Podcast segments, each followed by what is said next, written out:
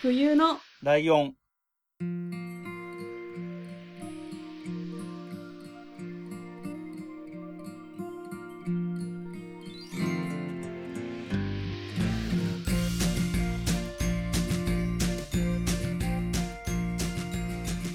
この番組は山梨県出身以外共通点のない二人がそれぞれ好きなことを話す番組です。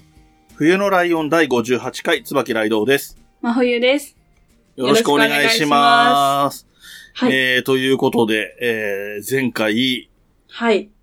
木村遥さんに来てもらって、僕がめっちゃ緊張してるっていうね。いや、私も映って緊張してるんですけど。映さないでください。えー、ということですので、えー今回も前回に引き続き、ゲストは木村遥さんです。よろしくお願いします。お願いしよろます。しくお願いします。木村遥です。よろしくお願いします。はい。そん、そんな緊張してたんですか？そう、結構緊張してたんですよ。あのね、そうなんですよ緊張っていうか、あの、硬いですよね、話し方が。ははそうなの？そっか。そう。いつもよりかは全然硬いと思います。あの、他の、失礼ながら他のゲストと、叩かれそう？なんか、せっかく来ていただいてるのに、うんお前みたいに言われそうじゃないですか。お そんなこと前らが上がで。ってどうするって。それがちょっと怖くてドキドキしてます。まあえーそんなことあったらちょっと私に報告してください。私がぶん殴ってやりますから。えー、ということで、えっ、と、冬のライオンではゲストの方に来ていただくときは2回セットで来てもらう形が通例になってきてまして、はい。1回目がね、あのーそのゲストの方と、まあインタビューじゃないですけど、人となりとかそういうお話をしたりして、えっ、と、2回目の方がその人の、えーおすすめであるとか、えっ、と、我々が知らなそうなものであるとかっていうようなものとか、まあ、結果なんでもいいんですけど、話したいテーマをがっつり話してもらうっていう風な形になっていて、今回も、えーそのような形で、えー、はるかさんのひいきなものをお話ししてもらおうかなと思っております。で、どんな感じになりますか？今回は。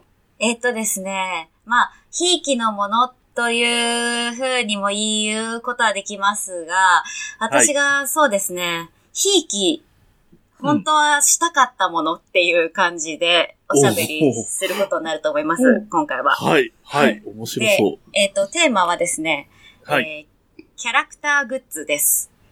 キャラクターグッズ。キャラクそう。で、えっ、と、この世には、皆さんキャラクターグッズ、あの、様々なキャラクターがいて、そして、はい。その人気のキャラクターであればあるほど、あの、種々様々なキャラクターグッズというものが、この世には存在していると思うんですが、まあ、まずはい私がこのキャラクターグッズについて喋る前に、えっ、と、椿さんと真冬さうんんそれぞれに、うん。あの、もし好きなキャラクターっていうものがいたら、ちょっと聞かせてほしいんですね、私に。で、好きなキャラクターってなんだろうって考えると、うん。あの、なんだろうな、グッズを買うほど好きってことですよ、これは。あの、そうそう、気づ気づいたら、こう、ついつい集めてしまっていた自分の周りに生活空間だったり、実用性があるものからないものまで、ついつい買ってしまっていた、あるキャラクターっていうのが、もし、もしいたら、いない場合もあると思うんですけど、いたら教えてほしいんですね。まふいさんどうですか？いや、私、結構いろんなもの、キャラクター、好きなもので買っちゃうタイプなんで、いいね、うん。いいね、いいね。い。いいね、いいるんですけど、はい。あ、教えて。全部教えて。えっと、サンリオがまず好きで、うん。いいね、。サンリオ？サンリオ来てる？今。キティちゃんとかマイメロとかがあったらすぐ買っちゃうし、今なんならキキララの T シャツを着ていますし、い、今、今、なう。今着てます。いいね。いいね、真冬さん。あとは、ボノボノとか好きで、ボノボノ、うんうんボノボノって古い漫画ですよね。なんか、そうです、シュールな。ラッコのやつです。うんうんうんううん。ん。あれは買ったら何でも、あの、すぐ手に取っちゃいます。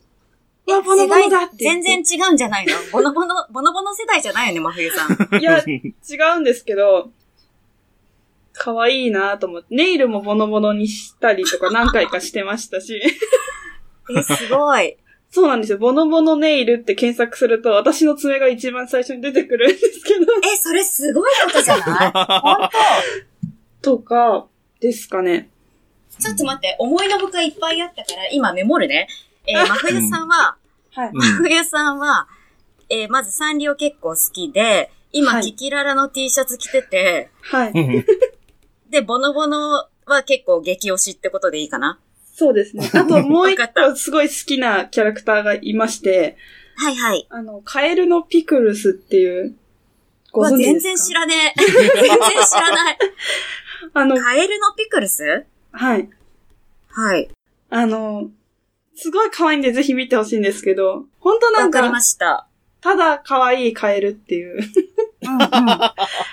家に本当に何十個ってぬいぐるみがあって、えそうなんだ。あの、い、いろんなグッズが出てるの？ぬいぐるみだけじゃなくあて。、そうですね。あの、トイレのカバーとか、ティッシュカバーとか、はい実家は全部、そのカエルの。実あ家カエルだらけなんですよ。はい。あ、そうなんだ。でもまあ、そんいいねな、そんな感じですかね。ありがとう。はいすごく参考になった。え、じゃあ、椿さんもお願いしていいですか？なんか、あります？と、僕は少ない方で、はい。えっと、グッズでいっぱい持ってるのは、一番グッズで持ってるのは、えっと、ポッドキャスト関連のグッズなんですけど、キャラクターじゃないんで、あ、なるほどね。番組関連の各そうそう、いろん。な各番組のグッズをいろいろ持ってたりするんですけど、えっと、今見える範囲にあるもので、キャラクターグッズっていうと、はい。えー、究極超人 R っていう漫画の R 田中一郎のフィギュアが目の前にありますね。R 田中ですね。うん。なるほど、なるほど。うん。あとは四つ葉とのフィギュアもちらっとありますね。そんなぐらいですかね。あ、じゃあ、あの、漫画原作系のあ、そうそうそうそグッズということですう。うんうんね。うんえー、なるほど。やっぱりなんか、人の推しのキャラクターグッズ、キャラクターって面白いですね。改めて聞くと。傾向があるんですね。うん。そうですうね。ん。わかりました。なんか、今、お二人の話を聞いてて、私の理想とするものは、うん、まさに真冬さんでした。ほうほうほうほうほう。よかった。そう。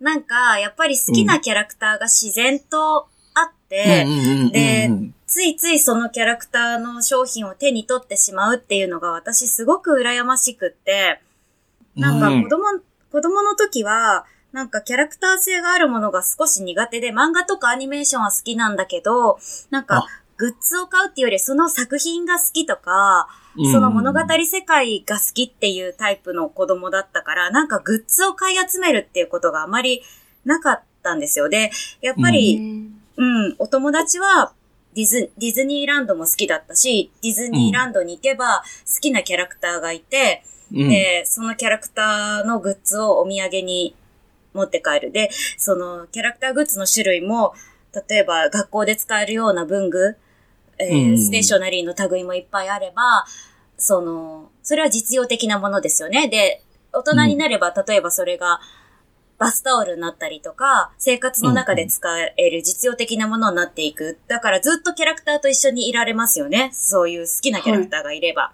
で、うんキャラクターが時にこう、あの、好きなキャラクターが移り変わっていったとしても、そういうのが好きな人っていうのはずっと好きなんだろうなと思ってて、で、私はなんか、ディズン、ディズニーもあんまりピンとこない時期が長かったし、いざ行ってみた時に、みんなはプーさんのグッズ買うとか、チップとデールが好きとか、うなんか、、ダッフィーフレンズが好きとか言って言ってるんだけど、あ、こんなディズニーの固有名詞出しちゃっていいのかな、ポッドキャストで。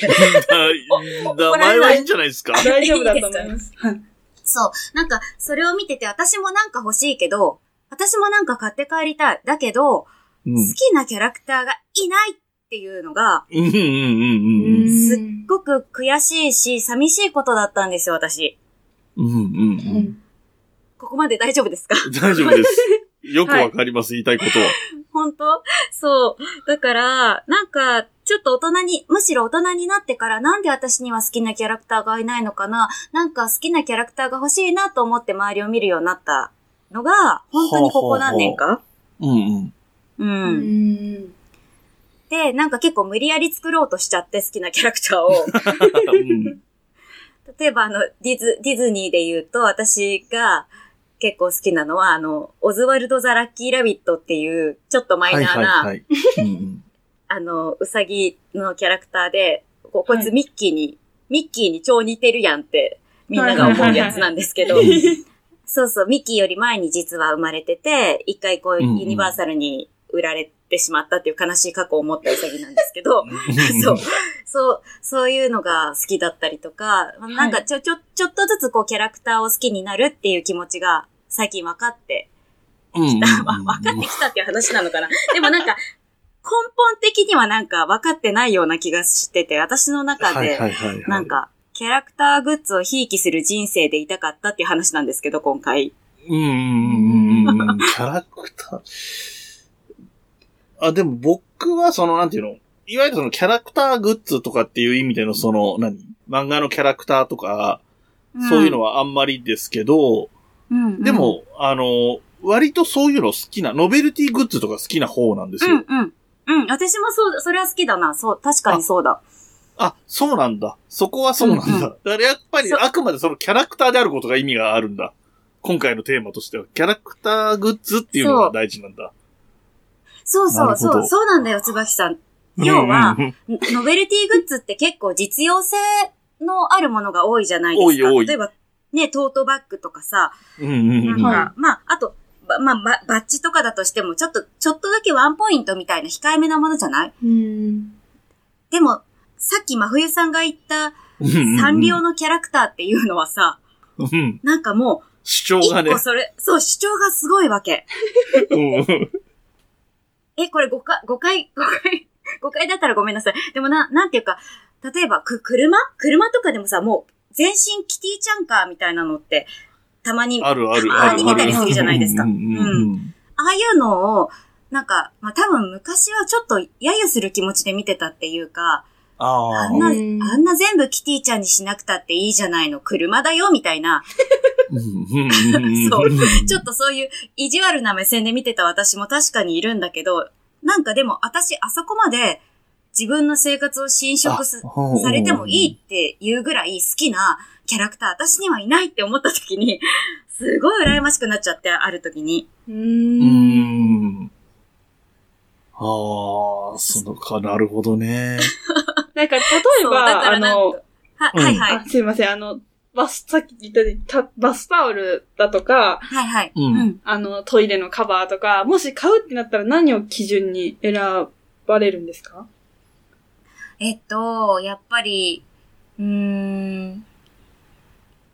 ま、まずそういうバスタオルとか実用的なものだったら生活空間にあっても、はい。な、な、なんだろう、馴染むものであ、あり、うん。あうーん、だから、な、なんていうの？カーテンとかがピンク色だったら、あ。はい。うん。例えばサンリオの商品がドンってあってもいいと思うんだけど、カーテンっていうのは結構アースカラーだったりするわけで、家のカーテンというのは。で、そこにやっぱりなんか、ドピンクのバスタオルとか買えなかったりもするし、それは、そりゃ、それは見た目の問題ね。で。あの、やっぱりそのタオルっていうのはふわふわであれと思うから、こう、今治タオルがいいなとあかあ、、実用性の面でね。そう、はいそうそうそう、実用的なところから考えてましたね。ああ、なるほど。。ええええ。なんか私は、うんうん。何かを選ぶ選択肢があるのであれば、好きな子がいた方がいいじゃないって思う派なんですよ。なるほどね。買うんだから っていうのがあるんですよね。うんうん例えばウェットティッシュ買うとかなっても、うん。普通のよりはキティちゃんがいた方がテンションが上がるかなみたいなはいはいはいはいはい。い感じで集めちゃってるんで、確かにその、私の家はごちゃごちゃだなとは思います。なんかその、統一感っていうものはまるでないなと思う。だから逆に憧れもします。なんかそういう、なんて言うんでしょう。シンプルじゃないけど、まあね。うんなはいお家っていうのもすごいいいなって思う気持ちもあります。私は真冬さんが羨ましいよ、今。面白い。うん。そうね。そうで、あのー、うん。ひきびきで昔、無印良品とかを割と何度か扱ってたりもしたようなところが象徴的で、やっぱりその、無地とか、そのアースカラーとか、モノトーンとか、やっぱりシンプルさみたいなのが好きなのかなっていう印象はありますよね。ううんあの、なんかお二人のイメージとして。特に、特に大地くんはそうだなっていうのは私も長年一緒にいて思うんですけど、余計な、こう、飾りがついてない方がいいとか、色がない方がいいっていうタイプですよね、彼はね。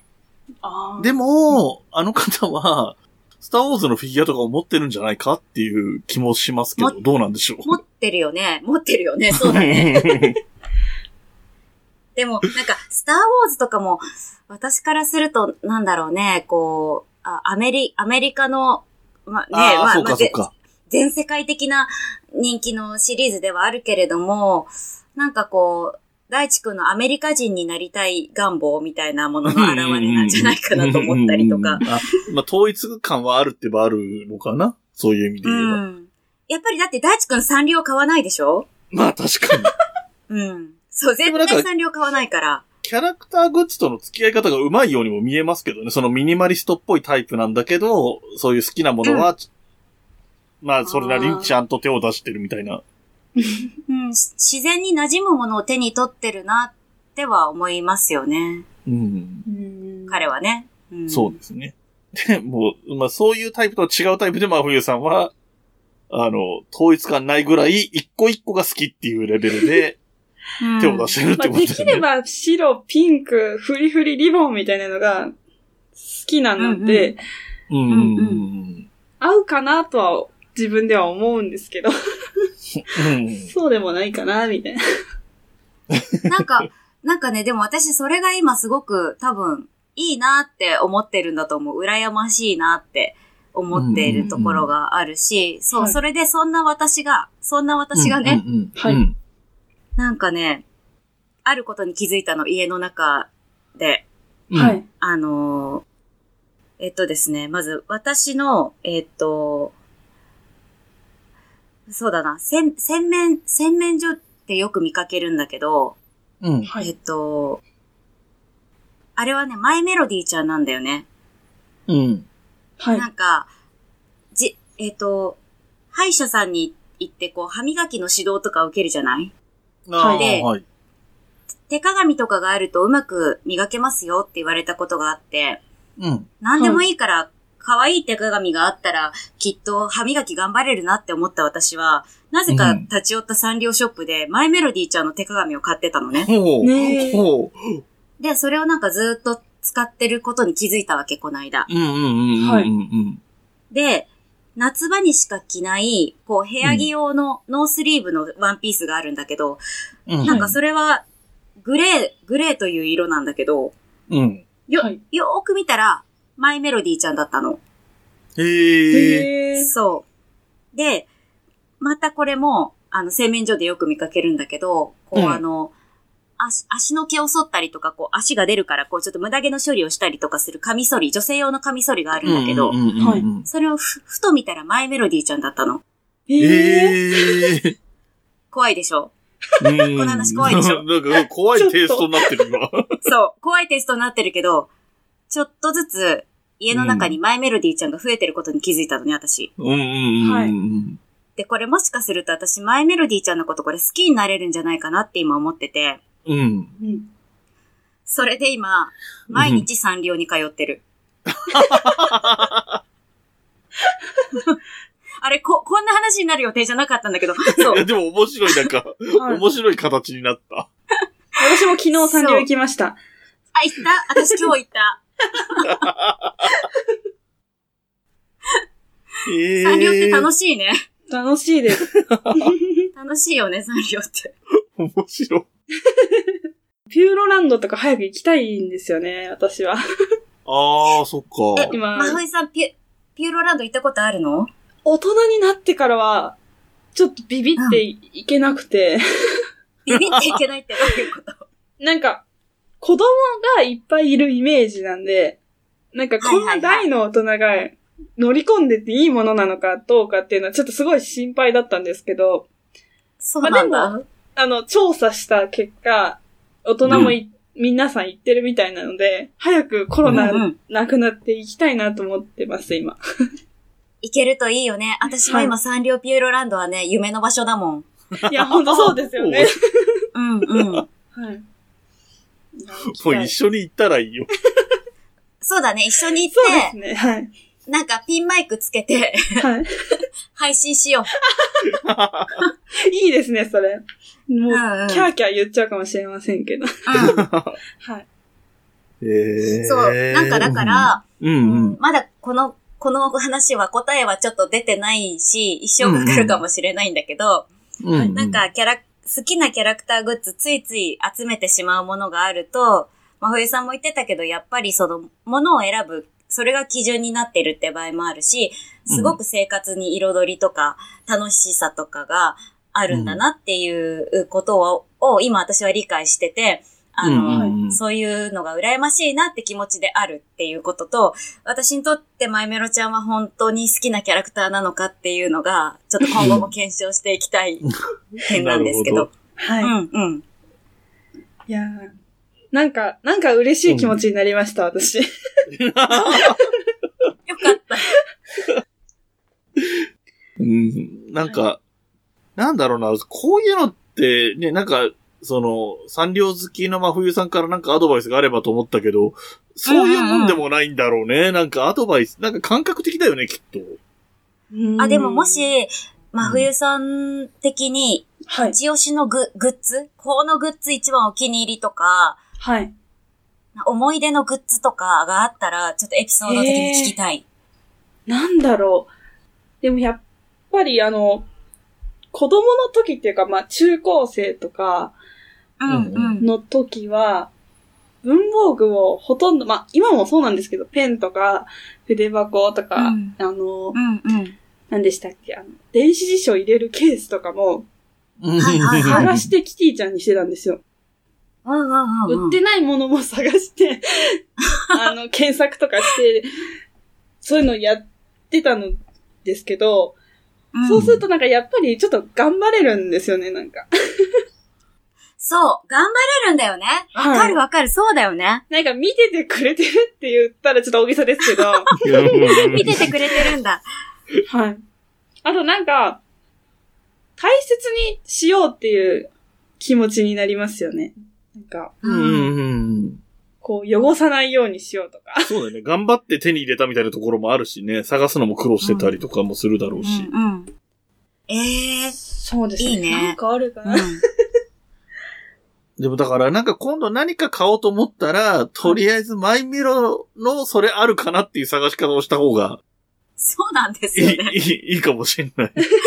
あた、私ね、今、むやみにね、ま、あおサンリオオンラインショップとか見ちゃって、私、逆に、私は何が欲しいんだって、こう、探しに行ってるあたりがもうダメだし、ああと、マイメロちゃんってウサギだよなって思って、で、さっき言ったオズワルド・ザ・ラッキー・ラビットも、あ、ウサギだって思って、あで、ダッピーフレンズの中でも私ステラルーが好きって思って、ウサギだって思って、あれ私はウサギが好きなのみたいな、なんか、それで、う、ウサギの画像検索しちゃうみたいな、全然なんか、もう超間違った感じにな、今なってるから、本当に私キャラクターグッズを好きになる素質がなくて、だから今の真冬さんのそばにいてくれると頑張れるとか、うん。大切にしようと思えるっていうのが、今すごくうん。ピュアに、私の胸に今刺さってる。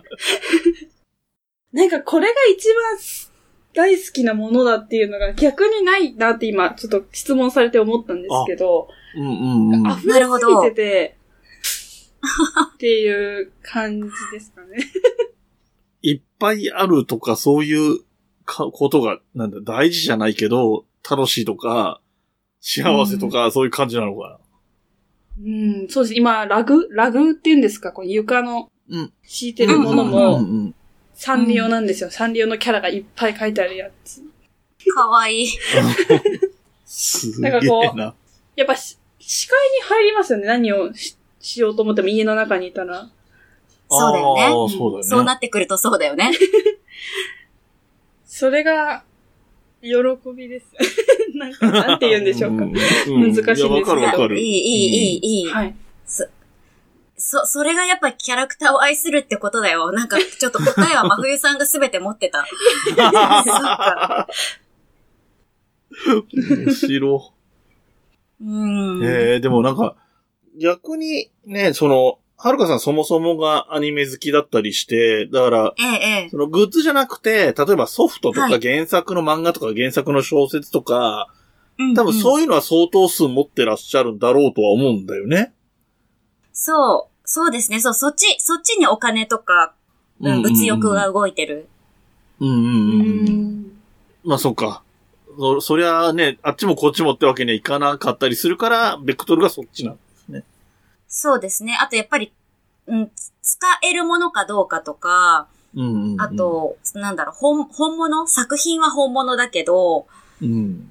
うーん、グ、グッズとかの中に作品の精神性はあるのかみたいなことを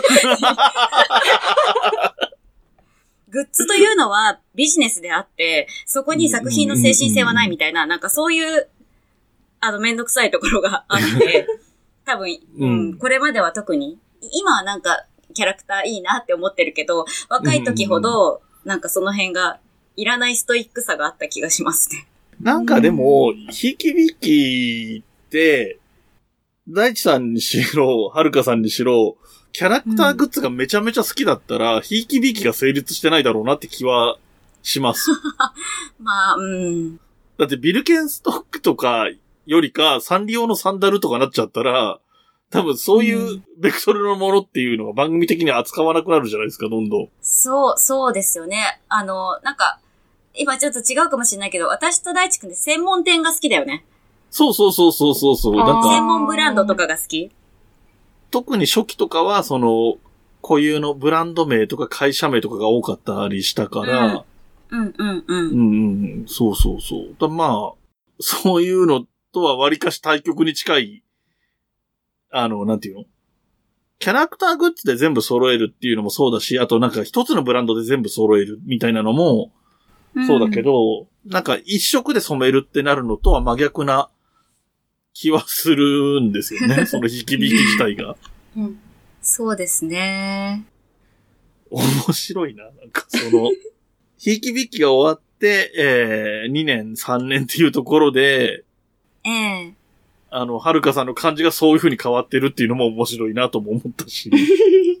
いやいや、つばきさん、それはね、私もね、ひいきびいきの一応番組のカラー、カラーというものに、あの、多少こう、寄せて、寄せてというか自分自身を寄せたつもりはないけど、番組の中で、こう、うんお話しするテーマとか、やっぱりひいきびいきで喋って良さそうなものっていうのは選んでたところもありますし、まあ、あと、うん。大地くんのあの、氷のような視線っていうか、あの、もし大地くんの前で、こう、マイメロちゃんのペンとかを出したら、多分、すそれをこう、冷たい目で見てくるんだろうなっていう気がしたから、マイメロちゃんのペンはちょっと、ペンケースの奥にしまってみたいな、なんとなく、なんとなくあるんですよ、そういうのは。まあね、あのまあわからんでもないですよ。そう、いきなり覚醒したわけではなくて、ちょっとずつ私も、あなるほど、うんなるほど。ええ当時からもチラチラあったりはしたわけで当時もマイメロちゃんのペンは持ってたりはしたかなっていうことですした。かなぐらいの、そう、感じですけどね。なるほどね。うん。そっか。えーっと、もうちょっと時間大丈夫かな。あの、ちょっと余談なんですけど、はいはい。あの、こっからこんな話を振るんで、そんなに長くは喋れないとは思うんですけど、すいません、あすいません。の、映像系には手を出すなっていう、うんまあ原作の漫画があって、テレビアニメにもなって、ドラマにもなった、はい。えー、作品があったじゃないですか。僕が、はいはい。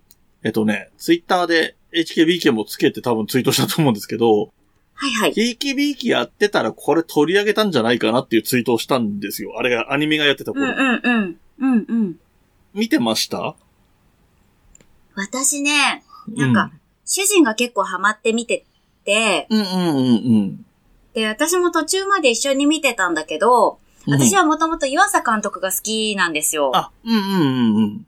で、あの原作は読んだことがなくって、湯浅さん作品として見始めた結果、うん、湯浅さん、湯浅さんね、なって思うんだけど、なんか私の好きな湯浅さんでは、っていう方向でもなくってうんうんうんうん。なんかそれがね、私の中でちょっと喧嘩しちゃった感じで、途中から。のの乗り切れなかったっていうのが正直な感想かなと思うんですよ。でもこれは個人の好みの話だから、やっぱりあれがすごくその、あの、人気になったのは、そりゃ、そりゃもうそうでしょうよっていう感じなんだけど、私としては。うんうんうんうんうん。なるほどね。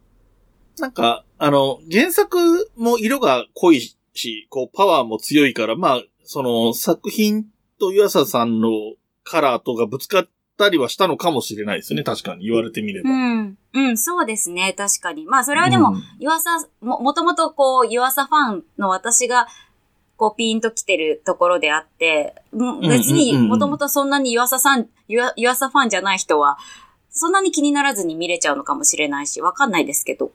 うんうんうん。なるほどね。うんあとは大地君はどう思ってたんですかね？わかんないけど。ああ、うん。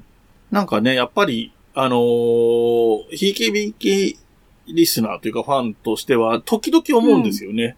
あの、出会ったその映画だったり、アニメだったりとかで、うん。ああ、今ひいきびきやったらこれ絶対取り上げるよなとか思ったりすることが、たまにあるなって思ったんで、ちょっとそんな話をしてみたんですけど。あ、そういうものは、でも正直私も、ある、あると思いますよ。ポコポコ出てくると思いますよ。あります。なんか、ちょっと比較的最近のアニメとか映画とかでパッと思いつくものとかあります？うん、多分、えっ、と、ポン・ジュノ監督のパラサイト、半地下の人々とかは、もしかしたらパラサイトで特集するか、ポン・ジュノ作品で、うん特集するかでちょっと喋るかもしれないですね、もしかしたら。うんうんうんうんうん。なるほどね。まあ、あとはね、うんあの、はるかさん的にはアイドルの動きがいろいろあったりもしたから、うん。うん。ハロプロ関係の話とかもまたしてるタイミングがね、実際にこの時期レギュラーでひいきびきがやってたら、そういう話もする時期もあったんだろうな、なんてことも思ったりはしましたけどね。そう、そうですね。まあ、折に触れてまとめて 喋ったりはするかもしれっていうそうそうそうない。そううん。やっぱりまあ、ああいうなんか定期的に自分が今心が動いてるものを、こう、おしゃべりできる場所があるのは、すごくいいことだったなと思うし、まあでもすごいカロリーのいる収録をよく6年間やってたなって思います。本当うに。んでもなんか面白かったんですよね。その構成も、あの、割と毎年のように見直しとかをかけたりしながら、番組の構成も変わってったりとかもあったし、えっと、初期の頃は、二人の共通する好きなものうん。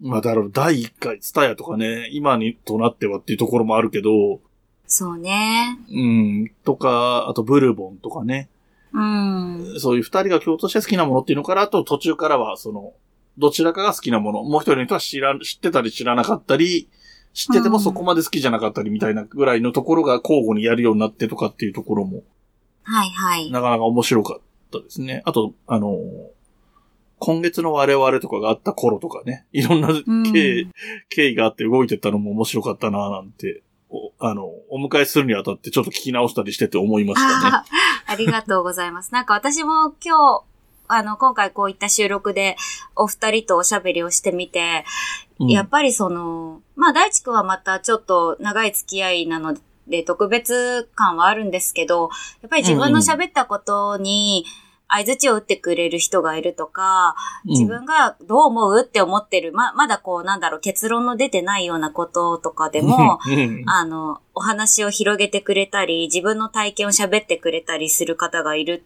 で、そうすると思わぬ広がりうんに、こう話がなってくっていうのはすごい楽しくて、うーん。なんだろう、もう一個一個すごく嬉しいことですよね、それって。なんか、うんうんうんあの、椿さんに教えてもらってノートとかで一人でおしゃべりしてみようって思っても、そんな風にはやっぱりならないし、ああ、そうですね。うん、そうなんですよ。だからやっぱり、誰かとおしゃべりするっていうのは楽しいなって改めて思いましたね。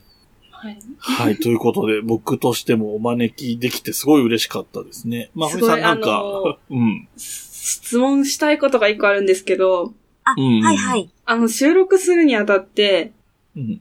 今日は話すことねえなって時、なかったんですか？なんか、なんていうんですか、ネタ切れというか、うん。そういうことってなかったのかなと思って、その6年もやってたわけじゃないですか。はいはい。それがすごく気になります。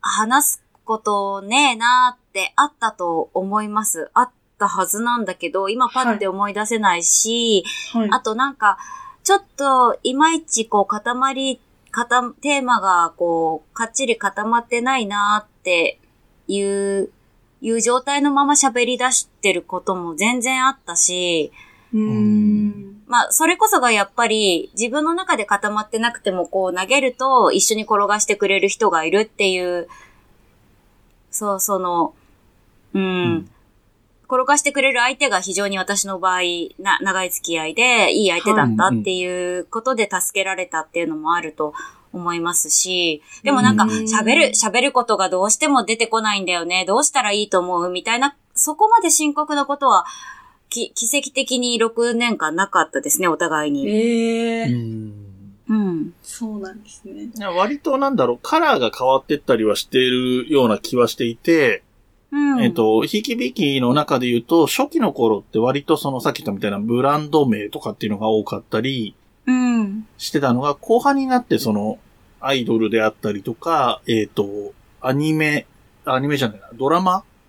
テレビドラマとか、あと星野源とか、はいはいはい。割となんていうのかな、その初期の頃とはテイストの違うものがいろいろ出てきたなっていう印象はあっうんそですよその辺はね。割とその流れの中で、うん。他に、他に何かあればもうちょっとそういうテイスト、ブランド名とかっていうようなものだがあればそっちにしたのかもしれないけど、それが割とちょっとどうしよう他にないかなっていう中でそういううん個人とかっていうふうにいろんな方向に振ってったりしたのかなというふうには聞いてる、当時聞いてたリスナーとしては印象はありましたけどね。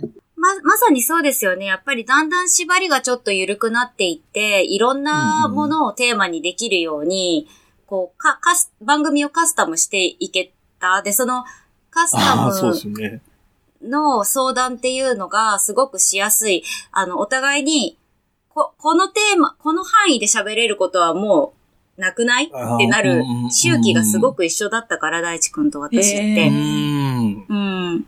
それでちょ、ちょっとずつ緩やかにテーマをくくるようにしていって、うん。それで生きながらえたっていう感じじゃないですかね。割とね、最後の方とか、習い事とかそういう割と、なんていうの？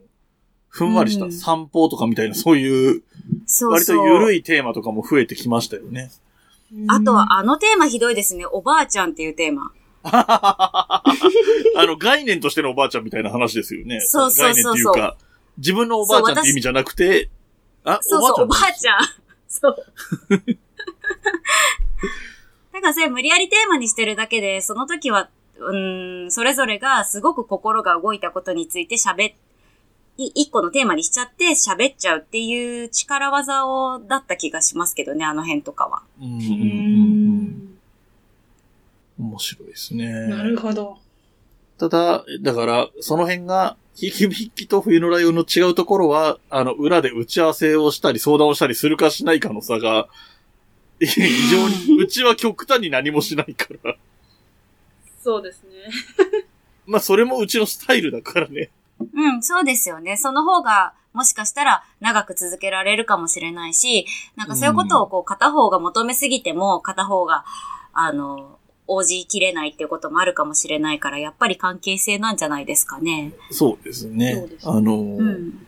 僕、なんか最近割とゲストの方来た時にこの話よくしてますけど、あの、はいはい。本当に、あの、裏で話したりとか、収録ない日に会ったりとか、電話で話したりとかを全然しないので、えっと、知ってる情報が、えっと、リスナーさんと我々の相互があんまり変わんないんですよ。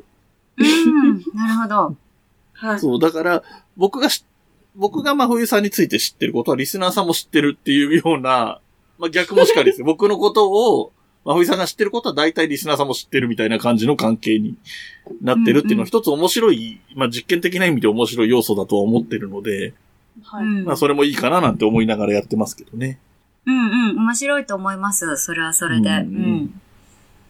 よかった。よ、よかった。よかった。私もよかったです。えーっと、真冬さんは OK? はい。はい。知れてよかったです。はい知れてよかった。はい。じゃあ、えっ、と、先週も告知してもらってるんですけれども、えー、はいはるかさんの方から、えっ、と、お芝居の告知の方お願いします。はい。えっ、と、来月舞台に出演します、えーアヒルなんちゃらという名前の劇団で、タイトル、作品のタイトルは、畳子力学になります。9月の4日から8日まで、えー東京、下北沢にある、えー駅前劇場という劇場で公演します。で、えっ、と、今ちょっと、あの、ご来場いただけるチケットを販売するかどうかは、えっ、と、ちょっと情勢を見つつとなっておりますが、配信では、あの、お届けしたいなと思っております。こちらのチケットが、えー、料金なんと1000円。で、発売日はちょっとまたこちらも、あの、情勢見つつお知らせして、させていただきたいなと思いますので、えっ、と、木村遥のツイッターでチェックしてください。よろしくお願いします。はい。えっ、と、この点については、えっ、と、配信日あの、この番組の配信日までに何か確定した要素とかが、もし僕の方で確認できたら、あの、途中で追加で情報は差し挟ませてもらうようにあ、そうですなね、すいますせるん。ので、えっ、と、もうすでにこのタイミングで入ってるか、どうなるのかはちょっとよくわかんないんですけど、収録時点ではまだわかんないんですけど、えーはいそんな風にしたいと思います。椿雷道です。アヒルなんちゃら、畳子力学に関する追加情報です。当公演の無観客配信が確定しました。また、有料ライブ配信のチケットは、当番組の配信日現在、すでに発売を開始しております。さらに追加情報ですが、無料事前配信という企画が発表されました。アヒルなんちゃらの、えー関村俊介氏とゲストによるトークイベントとのことです。日時とゲストについては次の通りです。8月26日水曜日21時から木村遥さん。8月27日木曜日21時から比叡陽介さん。えー8月29日土曜日20時から、えー、ぬくみしおりさん。8月30日日曜日20時から堀康明さん。8月31日月曜日22時から鈴木智代さん。えー以上になります。畳子力学の無観客配信が確定しました。えー観客を入れる上演はなくなりました。えー有料ライブ配信のチケットはすでに発売を開始しております。また、えーツイキャスによるトークイベントの発表がありましたのでお知らせさせていただきました。以上、椿雷道でした。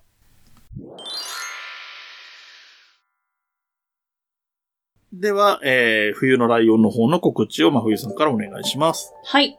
メールアドレスは、hu-y-u-n-o-l-i-o-n アットマーク gmail.com です。ツイッターのアカウントは、fuyunolion アンダーバー。ハッシュタグはすべてひらがなで、冬来でお願いします。えっ、と、ホームページのお便りフォームからもお便り待ってます。はい。この番組の楽曲提供はカメレオンスタジオ。えー、エンディング曲はハルさんでハッピーターン。はいそれではまた次回ごきげんよう。ごきげんよう。部屋に